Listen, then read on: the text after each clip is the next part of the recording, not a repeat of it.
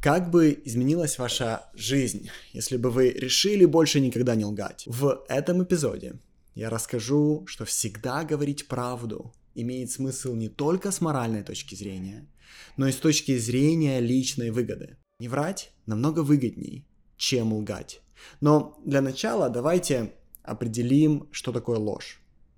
Смотрите, вы лжете, если вводите в заблуждение в ситуации, когда от вас ожидают честности.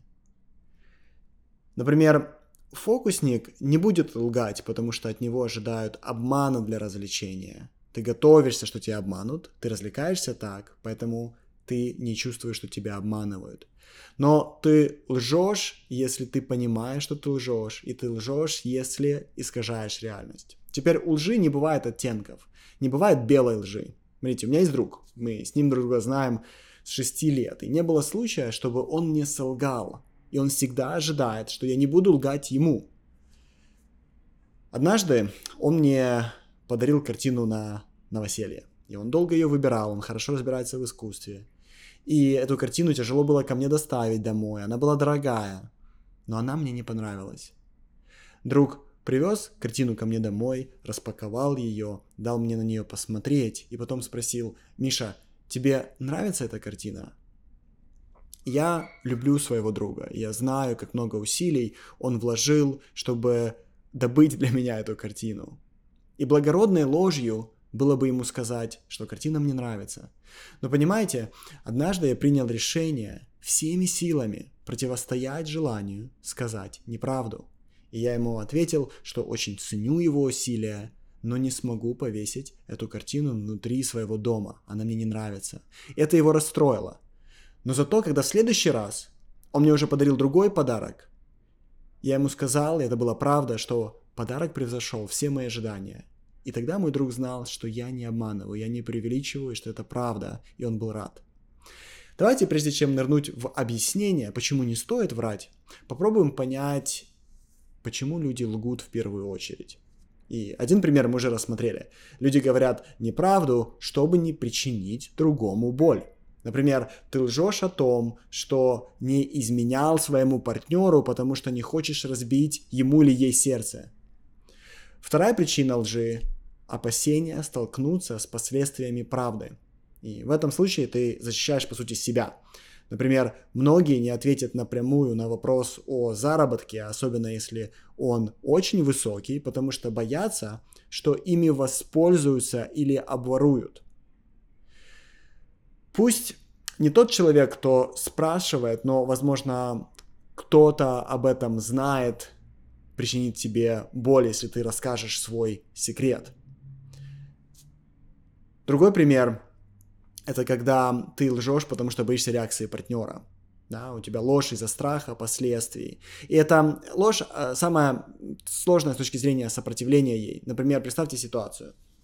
Не дай бог, да? Мужчина попал в больницу, его партнер, допустим, жена, не знает, выживет он или нет. И в этот момент попавший в больницу задает вопрос своей жене, которая сидит с ним в палате, изменяла ли она ему или нет. И если измена была, но она до сих пор не призналась, то стоит ли признаться прямо сейчас, учитывая сложившиеся обстоятельства? На этот вопрос я отвечу в конце этого эпизода. Хочу, чтобы просто сейчас вы о нем подумали. И последний вид лжи, о котором я хочу поговорить, это ложь, чтобы о тебе подумали лучше. То есть ты лжешь, чтобы пристать в лучшем свете. И это одна из первых наших неправд, которыми мы обучаемся, которым мы обучаемся в детстве.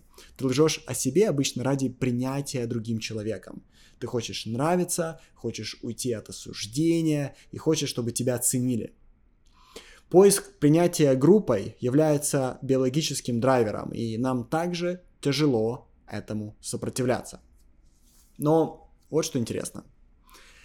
Патологическая ложь или намеренная ложь, за которую можно попасть в тюрьму или заплатить большой штраф, встречается в нашей жизни намного реже, чем об этом мы думаем. Поэтому я не буду сейчас уделять э, такому типу лжи внимания. Да? Моя задача показать вам, как можно обычному человеку начать жить честнее и почему это выгодно. Я как-то читал теорию, уже не помню, кому она принадлежит, что абсолютно все жизненные проблемы сводятся к недостаточному уровню честности между людьми. Аарон Бек, основоположник э, когнитивно-поведенческой терапии, называет это искажением реальности. Когда вместо того, чтобы воспринимать мир фактично, ты обманываешь себя и других, и тем самым искажаешь реальность. И стоит тебе перестать это делать, как твоя жизнь начинает сразу же меняться, меняться поразительно быстро, и качество твоего человеческого опыта спустя некоторое время взлетит вверх. Давайте узнаем, что происходит с ложью, если дать ей достаточно времени. В 1905 году религиозный писатель Сергей Нилус опубликовал протоколы сионских мудрецов. В этом издании говорилось о всемирном заговоре евреев с целью разрушения христианства и текущих устоев. Несмотря на то, что в ходе расследования, инициированного Столыпиным, было доказано, что протоколы являлись просто антисемитской фальшивкой, и их издание в России было запрещено, через иммигрантов это издание начало распространяться по Европе и Америке. Нацисты использовали протоколы, чтобы объяснить, почему они вдруг решили убить 8 миллионов евреев. Ты никогда не знаешь, к чему может привести в будущем твоя маленькая ложь сегодня. Вот еще один большой пример последствий лжи. В 1971 году в американской прессе появились копии секретных военных документов о войне Америки во Вьетнаме.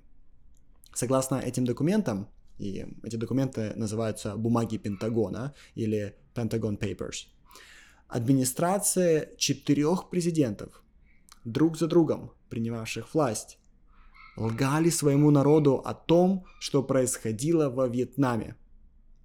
Политики убивали и калечили свою нацию в этой войне, и почти с самого начала им было понятно, что у них там нет шансов на победу, но они все равно это делали. Историки считают, что именно этот момент навсегда разочаровал людей в своих лидерах и разделил нацию на тысячи классов. Мы сейчас говорим про Америку. И последний пример я приведу с вакцинами, чтобы вы поняли, к чему ложь приводит. В 98 году была э, опубликована статья, в которой говорилось, что прививка от кори вызывает у детей аутизм. Позже, благодаря журналистским расследованиям, выяснилось, что один из авторов этой статьи, врач-физиотерапевт Эндрю Уэйкфилд, получил деньги за инициацию исследований и фальсификацию данных о влиянии вакцины на детей.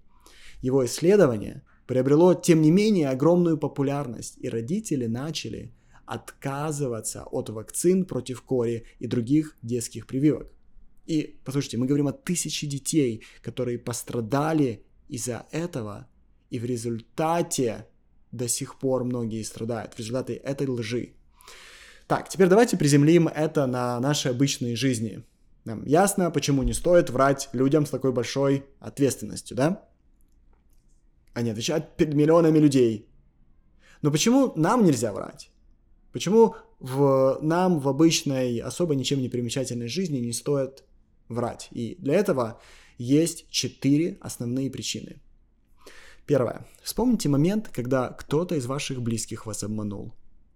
Тот первый раз, когда, например, вы узнали, что ваш родитель вас обманул, или близкий друг, или партнер.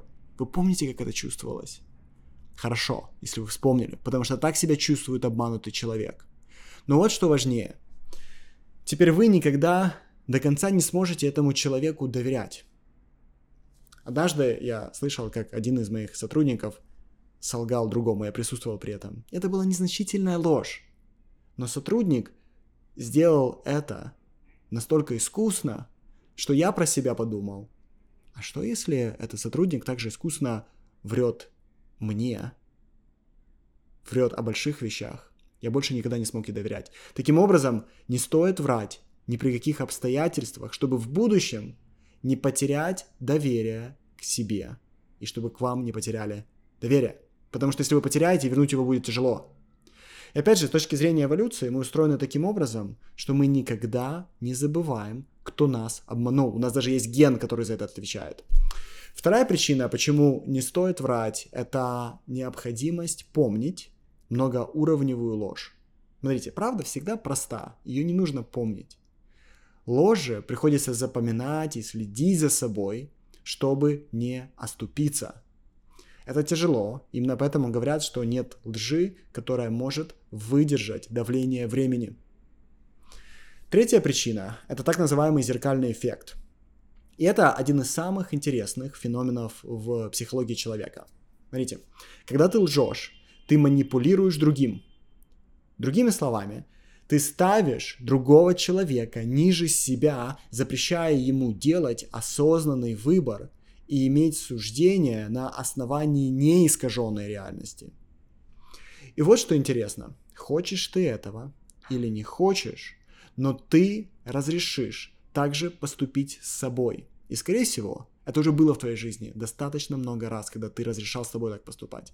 Это означает, что многие из твоих решений в жизни были также приняты из искаженной другим человеком реальности. Это грустно.